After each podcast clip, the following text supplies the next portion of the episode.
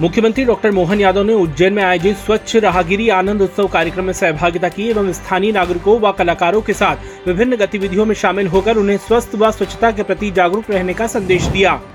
राहगिरी कार्यक्रम में मुख्यमंत्री डॉक्टर मोहन यादव ने कहा कि यशस्वी प्रधानमंत्री श्री नरेंद्र मोदी जी के नेतृत्व में मध्य प्रदेश सरकार नागरिकों की भलाई व उनकी बेहतरी के लिए कृत संकल्पित है। हम मध्य प्रदेश को नंबर वन बनाने की दिशा में कार्य करते रहेंगे। मुख्यमंत्री डॉक्टर मोहन यादव ने गुरु साहिब श्री गुरु गोविंद सिंह जी महाराज के प्रकाश पर्व के उपलक्ष्य में आज उज्जैन के फ्रीगंज स्थित गुरुद्वारा में आयोजित कीर्तन दरबार में सहभागिता कर मत्था टेका एवं सभी को शुभकामनाएँ दी।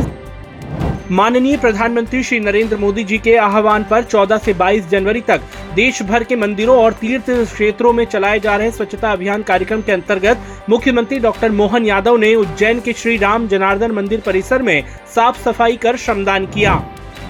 मुख्यमंत्री डॉक्टर मोहन यादव ने उज्जैन में पश्चिम रेलवे के multi disciplinary zonal training institute का शिलान्यास किया। मुख्यमंत्री डॉक्टर मोहन यादव ने कालिदास अकादमी उज्जैन में आयोजित छात्र वैज्ञानिक संवाद कार्यक्रम में सहभागिता कर उज्जैन के पौराणिक इतिहास पर केंद्रित धारावाहिक अवंतिका का लोकार्पण एवं मध्य प्रदेश युवा वैज्ञानिक प्रोग्राम एंड विज्ञान उत्सव पर आधारित ब्रोशर लॉन्च किया।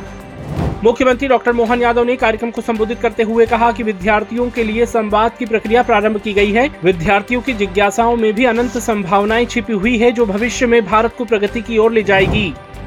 मुख्यमंत्री डॉक्टर मोहन यादव ने उज्जैन कलेक्टर कार्यालय संकुल भवन में जनप्रतिनिधियों एवं वरिष्ठ अधिकारियों के साथ सिंहस्थ 2028 तथा शिप्रा शुद्धिकरण से संबंधित कार्यों की समीक्षा कर आवश्यक दिशा निर्देश दिए। मुख्यमंत्री डॉक्टर मोहन यादव का उज्जैन के खाच रोड में आयोजित जन आभार यात्रा में उपस्थित नागरिकों ने आत्मीय स्वागत व अभिनंदन किया। मुख्यमंत्री जी ने भी सभी का अभिवादन स्वीकार कर आभार व्यक्त किया।